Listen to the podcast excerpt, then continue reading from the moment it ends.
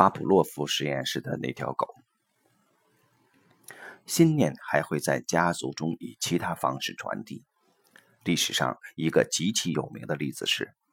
努尔哈赤灭掉了叶赫布女真，并将其首领的尸体分成两半，一半抛尸，一半送回给叶赫布女真。该首领被杀时说，我部落就算只剩下一个女子，也将颠覆爱新俱乐部努尔哈赤所在部落。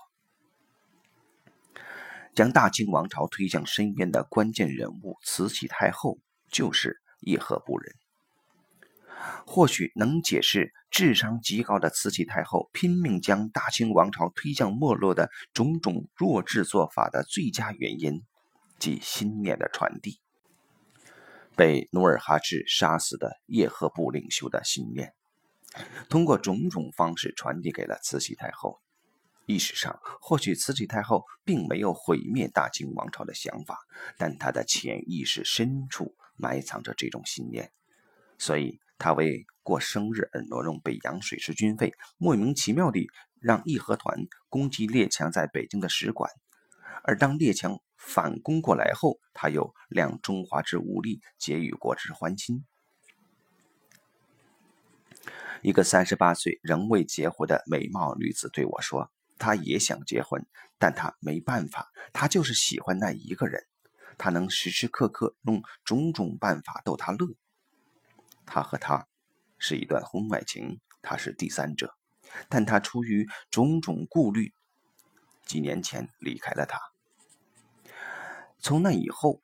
她想努力把自己嫁出去，尽管喜欢她的男子不在少数，她也不断有约会，只是他们都不能打动她，因为她的心愿是重复和那个男子在一起时的幸福与快乐。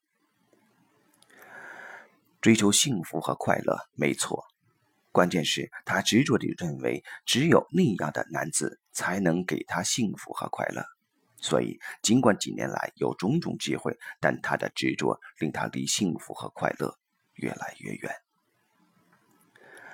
不要觉得这个女子的故事很可笑，实际上我们都是如此，我们都是巴甫洛夫实验室的那条狗。巴甫洛夫是前苏联的著名科学家，他发现如果在给狗喂食前先发出一个铃声，那么狗慢慢的会对这个铃声产生唾液，就好像看见了食物一样。在实验中，狗慢慢地认为铃声就是食物，铃声就是幸福，于是对铃声逐渐执着起来。对这个女子而言，因为她曾经从那个男人那里获得了幸福和快乐，所以她像这条狗一样，认为只有她才能带给她幸福和快乐，于是执着起来。结果忘记了自己本来是追求幸福和快乐的，并最终失去了一次又一次可以收获幸福与快乐的机会。